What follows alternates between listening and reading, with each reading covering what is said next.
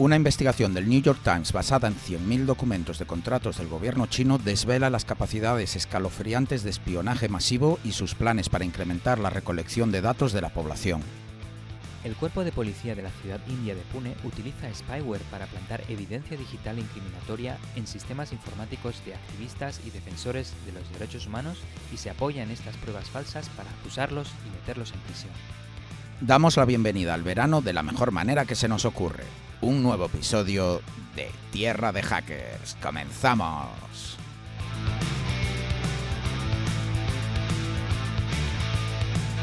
Hola, hola y bienvenidos a Tierra de Hackers. Tu noticiero de ciberseguridad hecho podcast. Hoy es el 24 de junio de 2022. Este es el episodio número 56. Yo soy Martín Vigo y está conmigo el dominguero de playa recibiendo el verano, Alexis Porros. Hola Alexis, ¿qué tal? Muy bien, Martín. Aquí eh, de veranito, con las chanclas puestas. Eh, nada, ya hemos celebrado la verbena de San Juan tirando petardos, hemos quemado a las brujas en la hoguera. Vamos, estamos listos para el siguiente episodio. Y nada. perfecto, perfecto. Queríamos agradecer, como siempre, muchas gracias a todos los que nos escucháis y los que nos veis, eh, tanto en cuando en, Twitch o en YouTube, eh, de que nos sigáis en las redes sociales y que nos comentéis, nos enviéis vuestras preguntas, sugerencias, comentarios, eh, y nada, y os queríamos recordar que si no estáis suscritos a nuestro podcast, deberíais estarlos en vuestra plataforma de escucha favorita, la que sea que prefiráis. Eh, también os recordamos que estamos en Twitter, Instagram y Facebook con el handle arroba tierra de hackers, em, en LinkedIn, YouTube, como ya he dicho, y Twitch como tierra de hackers y tenemos nuestro email, nuestra dirección de correo electrónico podcast arroba y bueno, también Discord, obviamente. Os podéis conectar a nuestro servidor de Discord, que tenemos canales interesantes y se comentan temitas interesantes. Em, y finalmente, como siempre, agradecer vuestro apoyo a la pregunta del episodio, que fue la siguiente. ¿Estás de acuerdo con las tecnologías de rastreo a nivel de operador telefónico con fines publicitarios? Tenemos que el, el 89% de nuestros votantes eh, se han negado. Eh, primero porque no quieren publicidad y segundo porque piensan que se va a abusar. Y luego tenemos un 11% que, bueno, dicen que sí, si no se invade mi privacidad, o sí, quiero tener internet gratis. Pero básicamente la gente quiere tener un internet claro, transparente y bueno, pues muy, muy interesante. Eh, yo era más o menos lo que me esperaba en términos de esto. Solo decir que para meterse en nuestro Discord, tierradehackers.com barra Discord, porque nos lo habían preguntado por ahí en alguna plataforma, tierradehackers.com barra Discord. Eh, y yo empezar, pues como siempre, dando las gracias a una parte muy importante de Tierra de Hackers, que son nuestros mecenas de Patreon, la gente que nos apoya económicamente para que podamos seguir adelante y hacer cositas chulas.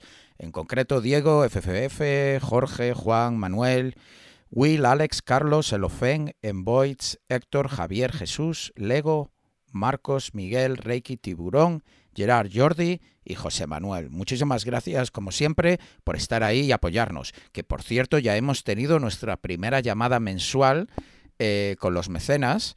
Eh, y ha estado, ha estado genial. Hemos, hemos podido conocer a uno de, nuestros oyentes. Vamos a ir, ya sabéis que es uno de los beneficios de apoyarnos en Patreon, que podéis hacer una llamada con nosotros y hablar de lo que queráis. Y la verdad estuvo muy bien y ya tenemos ganas de, de hacer la, siguiente para el mes. Eh, y ya para justo antes de, empezar con las noticias, agradecer a nuestro sponsor, que es otra gran parte de que podamos seguir adelante con esto, Monad, una empresa que comparte los mismos valores que nosotros, hacer la seguridad más accesible y transparente. Nosotros a través de un podcast y Monad a través de una herramienta de gestión y visualización de telemetría y datos de seguridad. Una empresa fundada en Silicon Valley y que está buscando muchos ingenieros, sobre todo con algo de experiencia en seguridad, para ayudarles a construir y hacer realidad su misión. Lo mejor de todo es que están contratando en todo el mundo y en remoto, así que ya sabéis, echadle un vistazo a su web, monad.com, m-o-n-a-d.com, y les podéis contactar al correo tierra de hackers.monad.com para más información y así saben que venís de nuestra parte. Y ya nos ponemos, sin más retrasos, con las noticias. Hago aquí una pausa dramática porque os traigo una de esas noticias que, si bien todos intuimos, siempre acaba dejándonos boquiabiertos al final. Por lo menos a mí, una de esas noticias que cuando hablamos del tema siempre hablamos en el futuro, ¿no? Como que es algo que está por llegar, pero que luego noticias e investigaciones como la que voy a cubrir nos dan una bofetada de realidad y vemos que estamos en ese futuro supuesto que realmente es el presente. Hoy os traigo una magnífica investigación del New York Times sobre el espionaje masivo que se está llevando a cabo en China a sus ciudadanos. Una investigación que duró un año y en la que estuvieron involucrados periodistas y equipos de investigación especializados en China para dar luz a lo que allí está pasando. Así que abrocharos el cinturón, poned alerta a todos vuestros sentidos y entrad conmigo en la máquina del tiempo que nos trasladará a 1984. Y si eres un oyente que no entiende la referencia a 1984, vete ahora mismo, mientras escuchas este episodio, a tu librería local favorita a comprarte el famoso libro, la obra maestra de George Orwell, que se titula así, 1984. Vamos a hablar de cómo China está implementando tecnología de rastreo masivo de teléfonos, de reconocimiento facial, de cámaras de vigilancia en todas las esquinas, de huellas digitales de la voz o incluso del almacenamiento a gran escala de material genético de los ciudadanos. Los reporteros de Visual Investigation Team del New York Times en China han recopilado y analizado durante un año más de 100.000 documentos gubernamentales, que se dice pronto 100.000 documentos, ¿eh? De compras y, adquisi y, adquisiciones por parte del gobierno chino. Documentos que muestran pagos y pujas por tecnologías de rastreo masivo, documentos que muestran el volumen que intentan alcanzar, cuánto presupuesto destinan y también, muy valioso, el pensamiento estratégico del gobierno chino a corto plazo. En China, la ley estipula que todas las pujas de las empresas para conseguir contratos con el gobierno han de ser públicas. Pero lo cierto es que en realidad, si bien las hacen públicas, lo hacen de una manera muy desorganizada, en páginas, páginas muy difíciles de encontrar y por norma general solo los dejan públicos durante un pequeño periodo de tiempo antes de quitarlos. Pero por suerte, una revista digital llamada China File ha estado buscando y recopilando toda esta información antes de que desaparezca y lo compartió en exclusiva con el New York Times para su análisis. El equipo del New York Times se puso manos a la obra a analizar estos 100.000 documentos que describen la capacidad de espionaje masivo por parte del gobierno chino y mencionan que el objetivo de China es claro, diseñar un sistema para maximizar lo que el gobierno sabe de la identidad de las personas, sus actividades y sus conexiones sociales, lo cual, según el New York Times, ayudaría al gobierno chino a mantener su gobierno autoritario. Deciros que os dejo, como siempre, enlaces en las notas del episodio a la investigación, pero en este caso os recomiendo ver el videoreportaje, ya que aparte de estar súper bien resumido, muestra muchísimas imágenes y vídeo de las diferentes tecnologías funcionando. Así que ya sabéis, nosotros siempre os damos todas las referencias que podemos para que indaguéis todavía más. Son 15 minutos de videoreportaje, como definía antes, que son una bofetada de realidad del mundo en el que vivimos en cuanto a privacidad de las personas. Yo aquí para no alargar la noticia, me centraré en los hallazgos más interesantes de esta investigación. La policía china ha estado analizando el comportamiento cotidiano de sus ciudadanos para colocar cámaras de vigilancia en puntos estratégicos para maximizar la recolección de caras y alimentar así sus capacidades de reconocimiento facial masivo. Estiman que la mitad de las cámaras de videovigilancia que existen en todo el mundo están en China, medio billón de cámaras de videovigilancia, para ser más concretos. Documentos muestran cómo la policía de China pide que las cámaras se pongan en los sitios donde la gente va a hacer sus actividades sociales del día a día, como la compra, comer, viajar y diversión. Pero la policía no solo quería eso, también piden en estos documentos colocar cámaras con capacidad de reconocimiento facial en espacios privados como edificios residenciales, salas de karaoke y hoteles, que el karaoke ya sabemos que en. Asia, sobre todo en China y Japón, es muy popular. Recordemos que estos serían cámaras que mandan información a la policía en establecimientos privados, no en la calle.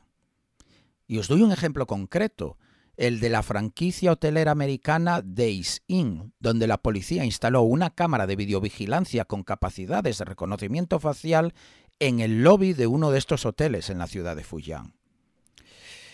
Pero estas cámaras no solo se utilizan para reconocimiento facial.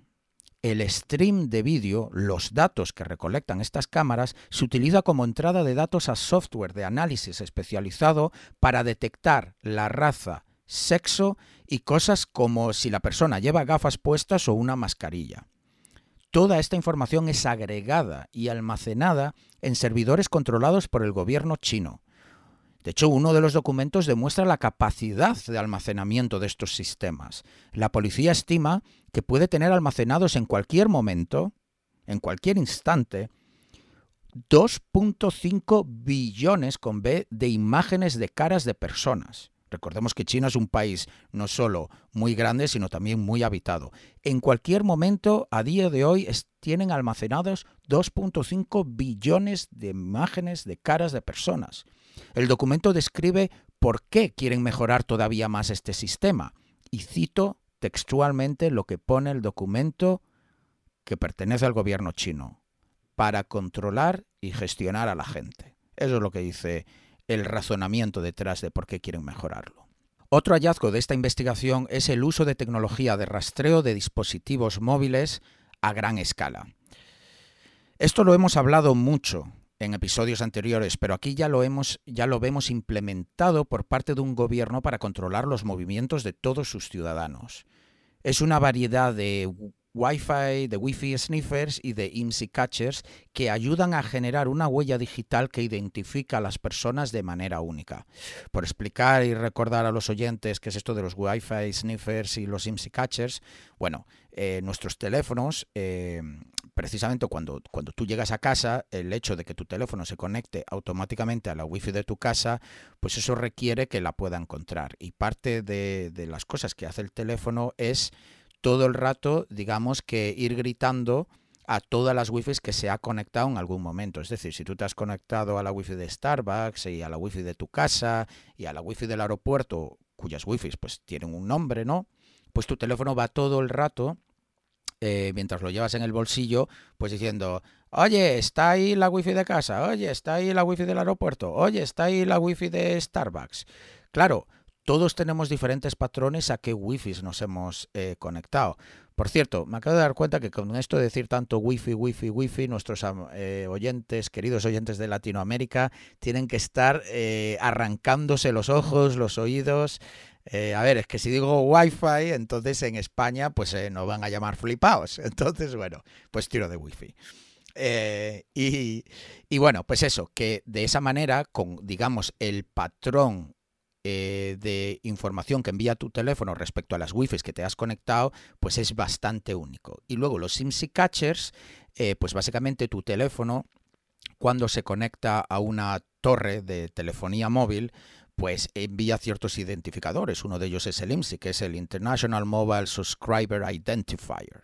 Vale, pues una de las cosas que se puede hacer es, con hardware especializado, es eh, digamos que pretender ser una de esas torres, ¿no? Me puedo hacer pasar por telefónica entonces tu teléfono se va a conectar a mi torre y enviarme eh, uno de estos IMSIs. En realidad es un poquito más complejo, hay ciertas cosas que, que, envía que, que, son diferentes para intentar preservar un poco la privacidad, pero como estamos hablando del gobierno, porque esto es altamente ilegal, ellos sí tienen la tecnología para poder obtener esto. Entonces, resumiendo, es una variedad de de, maneras de recolectar información que está gritando tu teléfono al aire y que puede identificar tu dispositivo de manera única.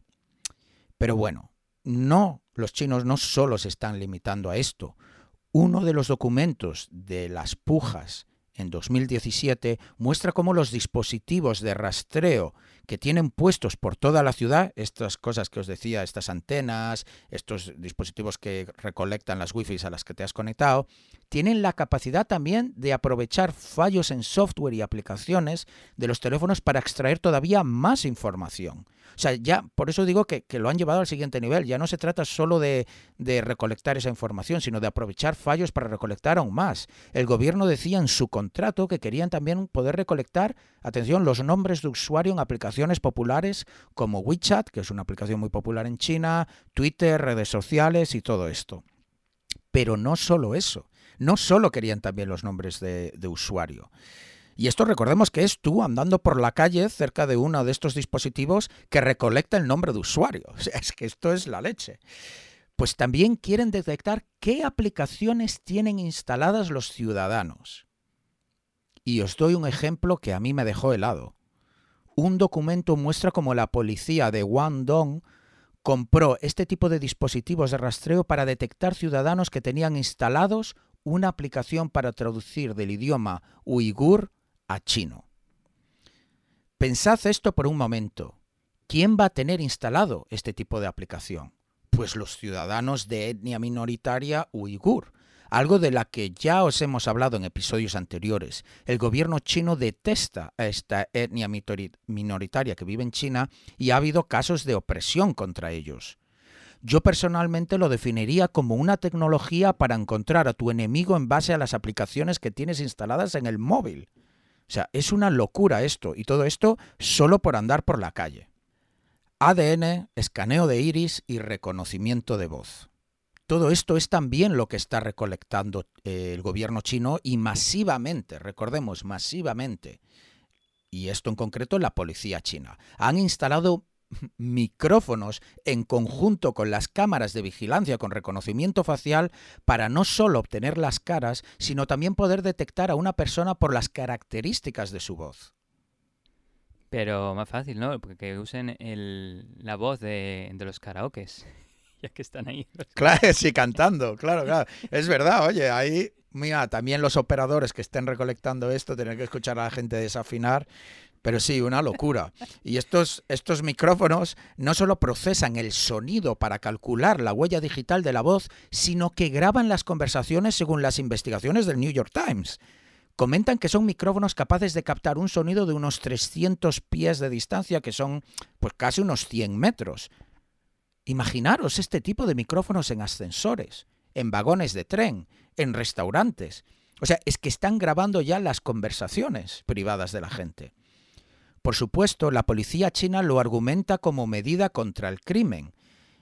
Y yo estoy convencido de que evidentemente ayudará en muchos casos a pillar a malos. Pero, ¿dónde está el límite? ¿De verdad tenemos que recurrir a grabar las conversaciones privadas en la calle para luchar contra el crimen de manera eficiente?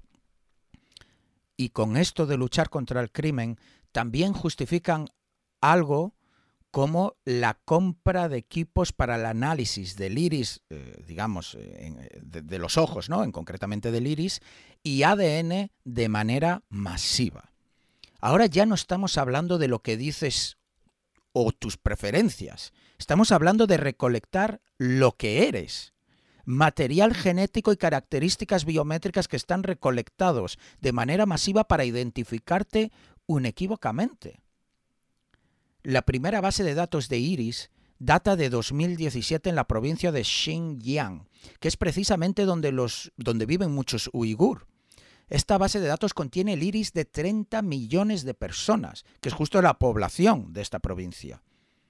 Y respecto al ADN, pues se vuelve todavía más recombolesco. Apretaros el cinturón.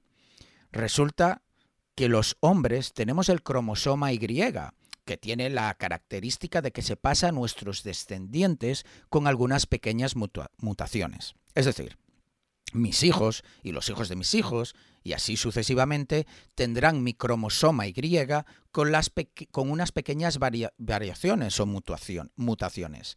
Eso se puede utilizar para identificar a un sospechoso desconocido en un crimen. Por ejemplo, si yo tengo muestras de ADN en la escena de un crimen, pero no tengo una muestra del ADN del autor del crimen con la que compararlo en mi base de datos masivo, pues claro, no puedo encontrarle. Pero puedo buscar en la base de datos que tiene todos los cromosomas Y y si tengo los datos genéticos de cualquiera de su ancestro, como su padre o su abuelo, su bisabuelo, su tatarabuelo, podré al menos encontrar a los ancestros del autor del crimen y por tanto facilitar muchísimo identificar al sospechoso desconocido, ya que tiene que ser alguien de ese linaje, ¿no? Uno de los hijos. Esto ya se utiliza, de hecho, en varios países para resolver crímenes. Pero claro, no se está recolectando material genético de manera masiva de ciudadanos inocentes que no han cometido ningún crimen. En China, bajo esta justificación, es precisamente lo que están haciendo. Los documentos muestran cómo esto empezó en 2014 en las provincias de Henan y a día de hoy ya son 25 de las 31 provincias chinas que tienen bases de datos de material genético de su población.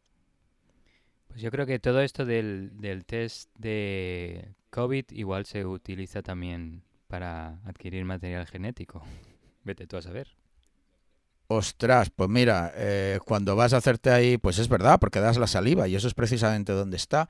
Pues mira, no lo había pensado. Vete tú a saber si dentro de un par de episodios hablamos de porque esto, claro, lo han descubierto, digamos, en documentación que tiene que ser pública, pero a lo mejor mañana nos enteremos que la NSA, eh, de manera encubierta, y lo sabemos gracias a Snowden, versión punto .2, que también están haciendo esto. Mira, no había pensado yo todo el tema de, del COVID test. Vamos, que el COVID es, fue un invento para conseguir el ADN de toda la población mundial. Oye, cuidado, cuidado. Sí, sí, vamos a aclarar que evidentemente estamos de broma. Alexis está sonriendo, solo que en un podcast no lo podéis ver mientras lo comenta como broma. Pero vamos, evidentemente, no. El COVID es tan real como puede ser. Eh, Sí, sí, sí. Así que vacunaros todos, por Dios. Que bueno, que sé que nos van a llevar algunos emails de, tal. Seguimos adelante, seguimos adelante. Seguimos. Parece, e, es, divertido como puede llegar a ser, bueno, divertido no sé si es la palabra, pero más controvertido que digamos que el COVID es real y que te pongas una vacuna, que el hecho de que estemos hablando aquí de espionaje masivo por parte de tal, de cosas de ciencia ficción y de tal. Pues sí, sí, queridos oyentes, sí, sí. Bueno, para terminar, si es que queda algún oyente todavía queriendo escuchar esto y no tapándose los oídos, ¿qué es lo que van a hacer con todos estos data points de la ciudadanía? ¿Cómo van a procesar todas las variables que están almacenando de su población? Pues gracias a algunos de los documentos sabemos las limitaciones del gobierno chino y cómo están solucionando esas limitaciones. En concreto, uno de los documentos muestran que el Ministerio de Seguridad Pública chino se queja de que los datos recolectados no están centralizados. Por ejemplo, que las cámaras de videovigilancia con capacidad de reconocimiento facial no tienen capacidades de análisis de datos. Otros documentos muestran cómo el gobierno chino está buscando tecnología que permite precisamente hacer eso, centralizar y catalogar todos los datos que están recolectando en un sitio para consultar que consultar la información sea más fácil. Hablamos aquí de que lo que se ve en las pelis normalmente, una especie de Google con múltiples parámetros con los que buscar y que los resultados son los propios ciudadanos. De hecho, Palantir, que lo hemos cubierto en otros episodios, esta empresa americana tiene una tecnología similar, pero está claro que China recolecta tanta información que tiene problemas incluso para procesarla. Y por supuesto luego pues el tipo de información que recolecta, ¿no? Como el ADN. Pero si creéis que por tanto los ciudadanos chinos están de momento al salvo, nada más lejos de la realidad. MECBI es uno de los contratos más grandes del gobierno chino y el New York Times obtuvo una presentación que le hizo esta empresa al gobierno chino. En ella se muestra una tecnología que, están, que han desarrollado que permite organizar toda la información recolectada y mostrar por cada individuo cómo va vestido, por dónde se mueve, los coches que posee, información sobre su dispositivo móvil y sus conexiones sociales, su entorno social. De hecho, confirmaron que la policía china ya está utilizando esta tecnología. Imaginaros que vuestro gobierno puede buscar vuestro nombre y obtener toda esta información. Con solo buscar este nombre. O que simplemente una cámara detecte tu cara por la calle y esta información salga directamente en pantalla. Pues eso, queridos oyentes, ya está pasando en China. Sí, Martín, impresionante la noticia, muy interesante todo el tema de que adquieren nuestros datos biológicos eh, para, para, su uso y abuso, como has dicho, la, eh, esta, este grupo, eh, esta minoría de los Uigur, eh, pues se está utilizando seguro para, para, controlarlos. Así que, como bien decías, 1894, ¿no? en, la, en el presente. 1984, no 1894. Que si no, luego van a comprar el libro y van a decir, no lo tenemos. Mi dislexia me, me está fallando. eh, sobre un, tema que he visto una noticia recientemente que quería comentarla como otra técnica adicional de... Has dicho, me gusta mucho tu analogía siempre que ya utilizaste en otro episodio de que los teléfonos gritan, ¿no? Cuando están en la wifi o en el wifi. Sí. Tienes esta red, tienes esta red. Eh, pero últimamente eh, ha salido una noticia de unos investigadores que pueden eh, rastrear teléfonos en base a sus señales Bluetooth. Así que es algo que necesita estar más eh, cercano a los teléfonos, no es algo que se puede hacer mm, de forma remota, ¿no? Como eh, las, las, torres, los IMSI catchers tienen más alcance, eh, más rango, pero bueno, Bluetooth un poco más cerca, pero, pero como dices, como si, si em, desplegan estas cámaras de, de, vigilancia, también podrían desplegar puntos de acceso Bluetooth. E no, no, no, y, y y es que es tal cual lo que ha pasado. A lo mejor no lo mencioné, pero por ejemplo, eh, porque claro, yo intento reducir la noticia porque es muy larga, pero eh, encontraron no solo los IMSI catchers, sino estos dispositivos de, que recolectan esto. Por ejemplo, en una pequeña ciudad, los periodistas fueron por allí y encontraron 34 distribuidos por toda esa pequeña ciudad, de manera que puedes no solo recolectar la huella digital de esa persona, sino sus movimientos, porque una vez tienes su huella de... porque claro, eh, todavía no tienen tantas... Para poder recolectar, digamos, las coordenadas GPS del dispositivo móvil, tendrías que comprometer el dispositivo móvil de todos tus ciudadanos. Pero precisamente, como digo la analogía, como los dispositivos móviles van gritando por la calle a qué wifi se han conectado, si tú tienes dispositivos distribuidos por toda la ciudad que están recolectando esto, van a saber por dónde te estás moviendo, porque ahora lo está eh, eh, las cinco wifis que determinan quién eres, porque son a las que solo tú te has conectado, justo están siendo recolectadas en, el aparato que está en la calle principal número 10. Pues ya saben que estás allí. Y luego la está recolectando al cabo de dos minutos el dispositivo que está en la calle García Lorca número 50. Pues ya saben que ahora estás allí. Esa es la manera en la que te rastrean, sin tener que comprometer los teléfonos. Por supuesto, no es tan, tan eh, granular como podría ser obtener las coordenadas GPS, pero es suficientemente bueno para saber si vas a asistir a una protesta, para saber si a lo mejor vas, yo que sé, a las oficinas de un partido político específico, o si vas a un tipo de médico, o lo que sea que quiera averiguar el gobierno chino. Sí, en definitiva, que te pueden rastrear vía Wi-Fi y si desactivas el Wi-Fi como también vía Bluetooth. Si desactivas el Bluetooth, pues vía red celular. Así que no tengas móvil. Claro, es que, es que queridos oyentes, o sea, si, si vosotros ahora miráis vuestro Bluetooth, o sea, vuestro teléfono, los iPhone, ah, si vosotros cuando lo comprasteis y configuráis vuestra cuenta de iCloud, esto ya lo hemos mencionado, ponéis vuestro nombre y apellido, pues automáticamente vuestro teléfono recibe el nombre de teléfono de Manolo cogen el, el nombre que tú has puesto en iCloud y te lo ponen. Por tanto, tu teléfono va gritando por la calle tu nombre si eso no lo cambias. Así que una de las cosas que tienes que hacer ahora mismo, según nos escuchas, es cambiar el nombre de tu teléfono, por lo menos en los iPhones. No sé cómo, cómo es en Android, porque yo no he tenido Android, pero, pero sí, cambiar vuestro teléfono a algo genérico. Porque si no, es otra de estas cosas. Imaginaros qué fácil se lo, se lo pondríais a un gobierno si fuera un gobierno como el de China saber de quién es ese teléfono, si literalmente tenéis vuestro nombre. Sí, y si tenéis que ir a alguna protesta pacífica, utilizad walkie-talkies, igual mejor, aunque uno que vaya que utilice protocolo de audio cifrado, no va a ser que os estén escuchando. Pero pues, nada, eh, te deja los pelos de punta. Pero bueno. Eh, los pelos de punta indeed. Así que pensaos si vais a viajar a China.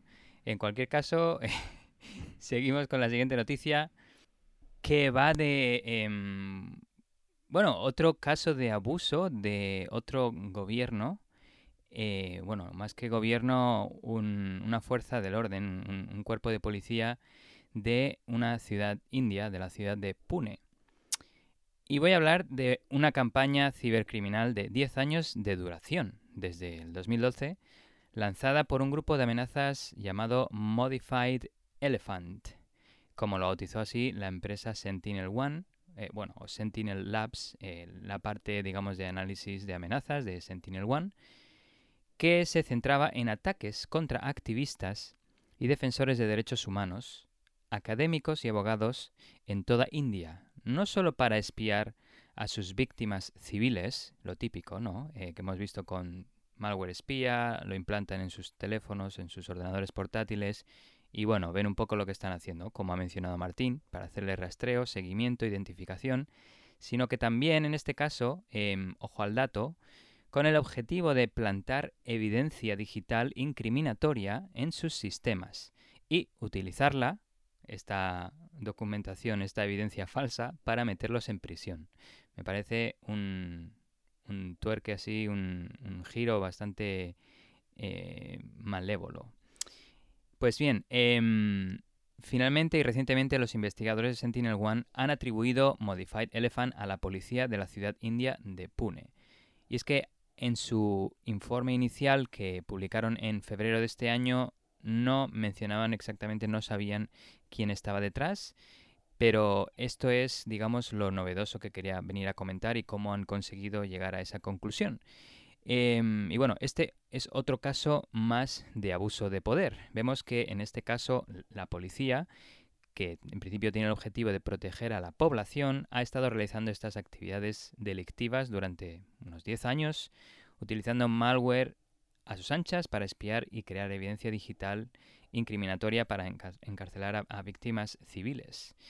Y, de hecho, en septiembre del año pasado, Sentinel Labs publicó una investigación muy similar sobre las operaciones de un actor de amenazas turco al que nombraron Egomaniac que también utilizaba la práctica de plantar pruebas incriminatorias en los sistemas de periodistas para justificar luego sus arrestos por parte de la Policía Nacional de Turquía. O sea que es, no es la primera vez que se abusa de software espía para utilizarlo eh, para plantar estas pruebas incriminatorias falsas. Lo que me parece interesante porque bueno, yo hasta el momento no lo había visto mencionado en, las noticias como forma de abuso de, sobre todo, de, cuerpos del orden, de, policía. Em, pero bueno, en cualquier caso, las víctimas de esta campaña cibercriminal son activistas y defensores de los derechos humanos que luchan a favor de la protección de un grupo indio, eh, el grupo Dalit, que se llama, que es la casta más humilde, la más baja en el sistema de castas hindú. De hecho, a los Dalit se los conoce también como los intocables y se piensa de ellos como impuros, personas contaminadas desde y por su nacimiento. Algo bastante fuerte y triste. Pero bueno, em, desde hace mucho tiempo los Dalit han recibido mucha crítica y ataques por parte de los demás hindús, como abusos psicológicos, físicos e incluso asesinatos sin mayores consecuencias para sus autores. En 2018 se arrestó y encarceló a 16 activistas, conocidos también como Bima Coreagón. Perdón, Bima Coregaón 16, llamados así por la aldea donde estalló la violencia entre los hindúes y los Dalit. El motivo del arresto fue la evidencia encontrada por la policía de Pune en los sistemas informáticos de los activistas sobre documentos que los vinculaban con un grupo militante maoísta prohibido que tiene como objetivo derrocar al gobierno indio.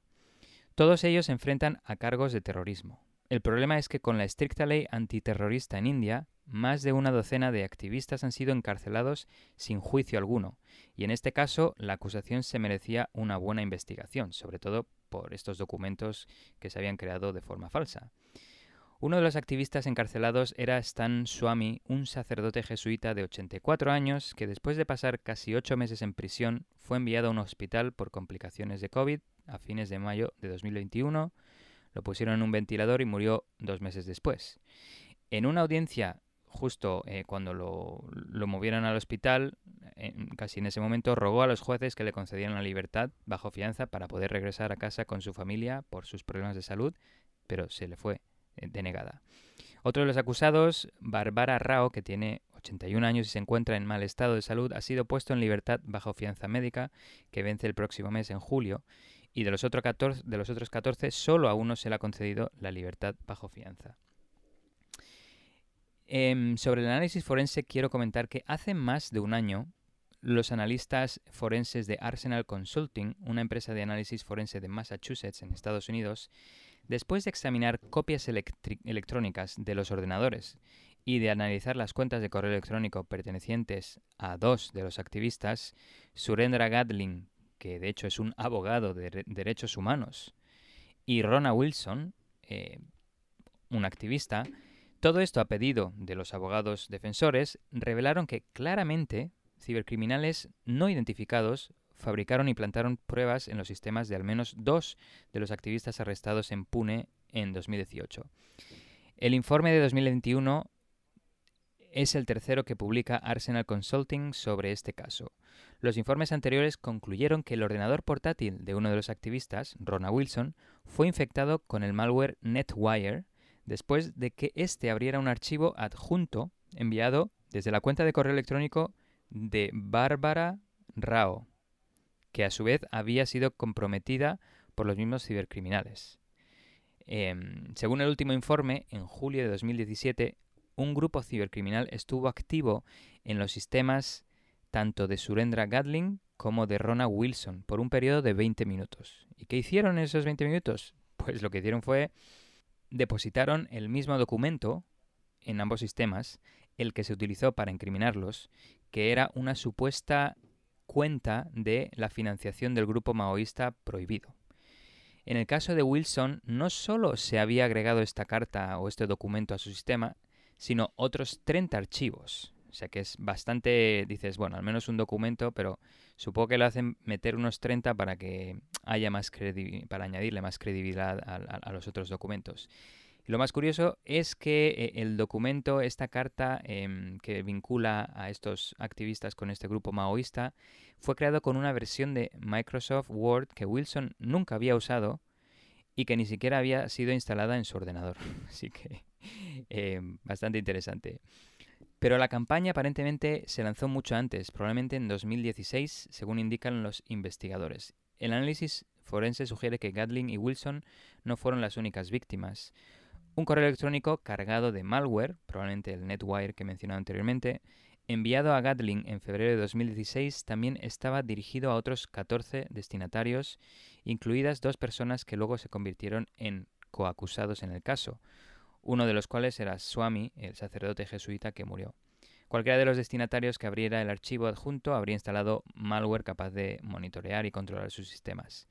El presidente de Arsenal Consulting, esta empresa de análisis forense, escribió en su informe a la Corte India lo siguiente.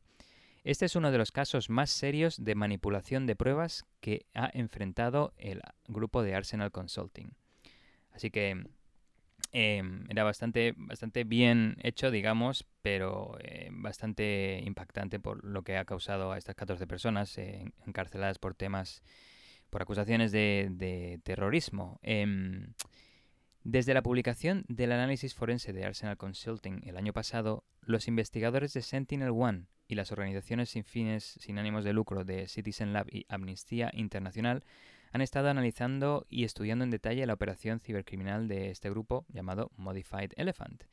Esto culminó en febrero de este año con la publicación de un informe detallado sobre este grupo por parte, por parte de Sentinel One, en el que se analizaba el malware y la infraestructura utilizada en esta campaña cibercriminal, para demostrar que dos de los casos de fabricación de pruebas que Arsenal, Consulting había analizado formaban parte de una operación cibercriminal más amplia. Es que, según concluyeron, Modified Elephant había abusado de cientos de personas durante casi 10 años, utilizando correos electrónicos de phishing para infectar, ordenadores específicos con, con spyware como NetWire y Dark Comet e infectando a teléfonos inteligentes también con el malware espía Pegasus de NSO Group. Em, pero en ese informe, Sentinel One no llegó a identificar a ninguna persona u organización detrás de los cibercriminales de Modified Elephant y solo escribió que la actividad se alinea claramente con los intereses del Estado indio, pero no pudieron identificar quién estaba detrás exactamente. En el momento de la publicación del informe, Sentinel One mencionó que este grupo cibercriminal ha operado durante años evadiendo la atención y detección de la investigación. ¿Por qué? Pues porque su alcance estaba muy limitado en temas de operaciones, su naturaleza definen mundana de sus herramientas porque utilizaban malware y spyware básico y común, normalmente comercial, bueno, con la excepción de Pegasus de NSO Group, pero esto, este malware, este spyware lo han utilizado en, años más recientes, y su orientación regional específica. Solo se centraban en residentes de la India y en concreto en grupos activistas, supongo que sobre todo contra el gobierno eh, indio. Y no fue hasta estos días que los investigadores pudieron confirmar los vínculos entre los cibercriminales y la policía india de la ciudad de Pune, por temas que han hecho de análisis de información OSINT. Ahora los investigadores pudieron ir más allá al precisar esta afiliación del grupo de cibercriminales con un grupo real, en este caso la policía, ¿no? De hecho, trabajaron con un analista de seguridad de un determinado proveedor de correo electrónico que pidió que no se nombrara ni a él ni a su empleador pero Sentinel One se enteró de que tres de las cuentas de correo electrónico de los activistas comprometidas por los cibercriminales en 2018 y 2019, atención, tenían una dirección de correo electrónico de recuperación y un número de teléfono agregado como mecanismo de respaldo.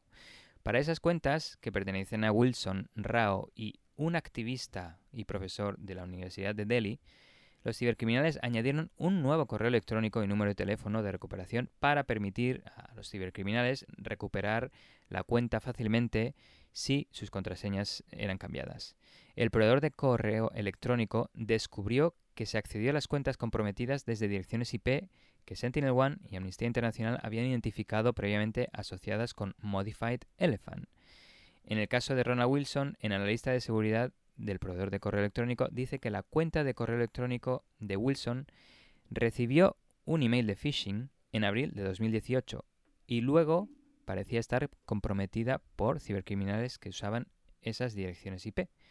Y al mismo tiempo, el correo electrónico y el número de teléfono vinculados a un policía de la ciudad de Pune se agregaron como contactos de recuperación a la cuenta.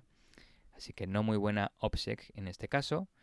Y em, el analista de esta empresa de correo electrónico se dice que la cuenta de correo electrónico de Wilson se usó para enviar otros correos electrónicos de phishing a objetivos, otros objetivos, en, en este caso de Bima Coregaón, durante al menos dos meses antes de que Wilson fuera arrestado en junio de 2018. Muy inteligente porque solo enviaron correos mientras Wilson estaba, digamos, eh, libre y cuando estaba en la cárcel ya pararon de enviar los correos porque si no, no hubiera sido tan creíble, ¿verdad? Em, a todo esto, los que vayáis a estar en la Black Hat este año, pues van a presentar eh, sus hallazgos en, una charla que van a dar, que la han llamado Embestido por un elefante. Un grupo APT fabrica evidencia para meterte en prisión. Eh, Joder, es que esto, esto asusta porque hasta ahora hablamos mucho de phishing para comprometer ordenadores con el objetivo de robar dinero, criptomonedas, eh, cuentas, eh, handles de redes sociales que tienen mucho valor, eh, robar intele eh, propiedad intelectual. Pero es que ahora para plantar pruebas falsas para encarcelar a periodistas. O sea, y esto es phishing. Eh, o sea, el phishing de toda la vida, tío. Uf las implicaciones que puede llegar a tener ¿eh? para un individuo. Porque una cosa es que te roben dinero, una cosa es que te roben material, pero que acabes en la cárcel por pruebas falsas. Sí, es increíble eh, que no hayan podido hacer un, un poco el due diligence de, de, mirar los datos, si son reales o no, si están fabricados, qué integridad tienen. Claro, ahí es donde el análisis donde el análisis forense no es esencial, pero es que también hay un punto donde el análisis forense tiene sus propias limitaciones. Sí. Eh, eh, en cualquier caso, para confirmar aún más el vínculo entre el correo electrónico de recuperación y el número de teléfono de las cuentas comprometidas y la policía de la ciudad de Pune, John Scott Railton, un investigador de Citizen Lab, buscó en bases de datos abiertas, estas OSINT, de números de teléfonos móviles indios y correos electrónicos indios, el número de teléfono móvil de recuperación asociado con una dirección de correo electrónico de recuperación que terminaba en pune.ic.in, que es un sufijo utilizado por la policía de Pune en algunas de sus direcciones de correo electrónico, y confirmó esta asociación. También confirmó que el mismo número de móvil estaba asociado a las otras direcciones de correo electrónico de recuperación añadidas a las cuentas de correo comprometidas.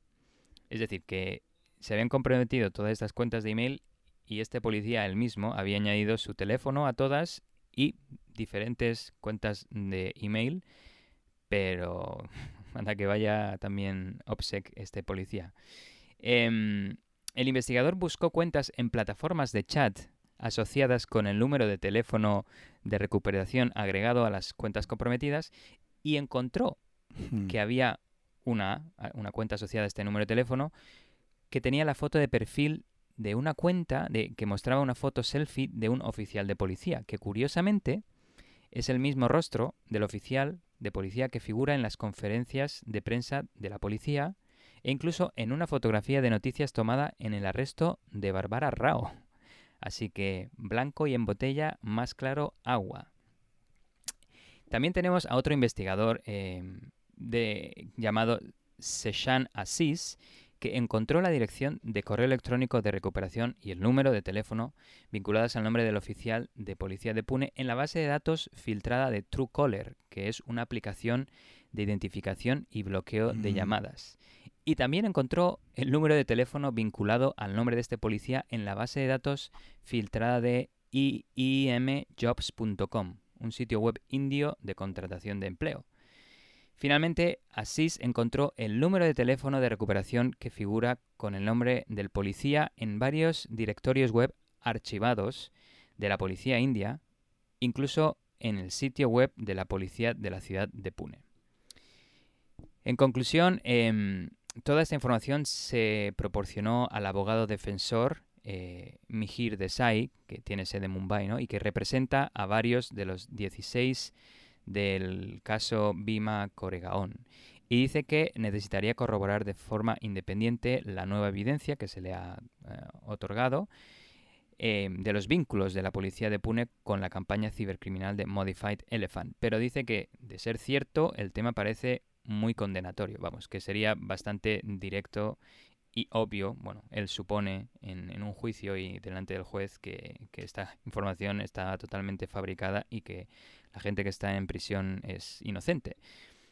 Y agrega que tiene la esperanza de poder ayudar a sus clientes a que salgan de prisión. Eh, según comenta literalmente, sabíamos que se habían plantado documentos, pero la policía siempre podría haber dicho no estamos involucrados en todo esto, nosotros no tenemos nada que ver, ¿no? Decía el abogado. Eh, al mostrar que la policía hizo esto, significa que hubo una conspiración para arrestar a estas personas. Mostraría que la policía actuó de manera viciosa y deliberada, sabiendo muy bien que se trataba de pruebas falsas. Según Sentinel One, quedan muchas preguntas sobre este actor de amenazas y sus operaciones. Sin embargo, algo está claro, eh, los críticos de los gobiernos autoritarios de todo el mundo deben comprender cuidadosamente las capacidades técnicas de, de quienes buscan silenciarlos. Esto es otro caso también del estilo 1984, ahora lo he dicho bien, que si vas contra el gobierno, eh, prepárate a ser oprimido con, con, un pie de un tamaño de un 50 como mínimo. Eh, yo me quedo con que en este caso, a diferencia de con las personas, los sistemas tienen que considerarse infectados o sucios, digamos, hasta que se demuestre lo contrario, ¿no? Porque ya no se puede confiar en que nuestros sistemas sean seguros. Y bueno, es que con todos los episodios que llevamos de Tierra de Hackers, no sé si todavía nuestros oyentes eh, creen que sus sistemas eh, están limpios, son vírgenes, son puros. Eh, y es que puede ser que se nos hayan manipulado nuestros sistemas por parte de grupos cibercriminales, ya sean grupos privados o como estamos viendo más a menudo últimamente, propias fuerzas del orden que nos deberían estar protegiendo, ¿no? Y con esto, queridos oyentes, llego a la pregunta del episodio. Cuando se arresta y acusa a personas en base a evidencia digital, ¿crees que se debería realizar un análisis forense detallado por parte de una empresa independiente? Y tenemos cuatro respuestas. La primera es sí, siempre. La segunda es sí, solo en casos civiles. Eh, la tercera es sí, en casos gubernamentales. Y la última es no, confío en la ley, la ley es justa. Es muy interesante la pregunta porque el, el, eh, el, el hincapié que haces en independiente, ¿no? Porque aquí tenemos justo el caso de, de que la policía, es la propia policía eh, implantando pruebas falsas. Entonces, claro, si es la propia policía el que elige quién hace el análisis forense, pues claro. A ver, teóricamente cuando se contrata, pues estás contratando a una empresa que ya es independiente, por eso la estás contratando, no lo hace la propia policía el análisis forense, pero claro, a lo mejor hay acuerdos ahí o vete tú a saber. El problema también es que un análisis forense cuesta dinero, ¿no? Y a no ser que lo hagan estas empresas sin ánimo de lucro como Citizen Lab o Amnistía Internacional, que igual no dan abasto todos los casos que debe de haber de abuso. Claro, es que eso lo harán para casos eh, muy llamativos o alguien que, que, sea muy relevante, ¿no? O así, pero claro, es que cuando ya tienes a la policía implantándote pruebas falsas, ¡buah! ¡Qué miedo! Sí, otra, otra noticia que da escalofríos como, como la anterior tuya. Ya ves, la verdad hemos dejado a los oyentes, este es un episodio un poco un poco chunguillo de estos, pero bueno, es importante, ¿no? Nosotros simplemente nos hacemos eco de, de la actualidad, de lo que está pasando y nos, nos, queremos, por supuesto, también centrar más allá que de las vulnerabilidades y el hacking, eh, pues en los problemas de privacidad, en el espionaje y en, sucesos que, que implican ¿no? nuestra, nuestra propia seguridad, privacidad y, y, y que vivamos en una democracia justa, eh, que, bueno, ciertos países pues parece ser que se está cuestionando. A los hechos me remito. Sí, justo, a ver si, no sé si alguien nos escucha, pero queremos hacernos eco de todo esto y no sé, si, si con nuestro granito de arena conseguimos que se haga algo, pues muy contentos de ello.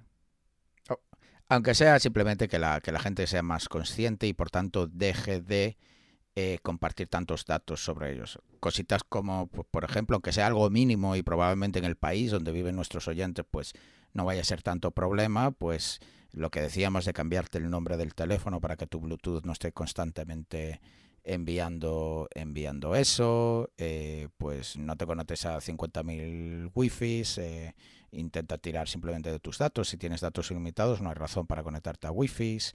Eh, y bueno, no quiero entrar ya en otras recomendaciones que damos, como utilizar eh, jaulas Faraday en plan como Silent Pocket, ¿no? Estas fundas para que no transmita nada y cosas así, porque ya es un poco más avanzado. Pero sí, simplemente con este episodio que seáis conscientes de, de todo esto. Sí, sí. Y bueno, yo creo que, que, hasta aquí hemos llegado por hoy. Creo que es bastante, viene cargadito. Os dejamos el fin de semana para reflexionar sobre todo esto. Esperemos que os haya gustado. Y si es así, ya sabéis lo que os voy a pedir, por favor, que nos ayuda un huevo y parte del otro, que nos dejéis cinco estrellitas eh, donde nos estéis escuchando con la review, lo podéis hacer en Spotify, en Evox, en Apple Podcast y un comentario, porque nos ayuda a crecer en los charts y con ello nos ayuda a ganar visibilidad. Así que muchísimas gracias por estar ahí como siempre. Muchas gracias a todos y nos escuchamos pronto. Adiós, adiós. Hasta luego, chao, chao.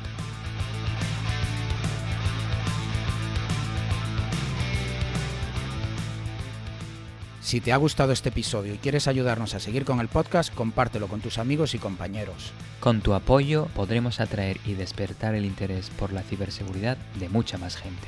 Acuérdate de dejarnos un comentario y una valoración donde nos estés escuchando.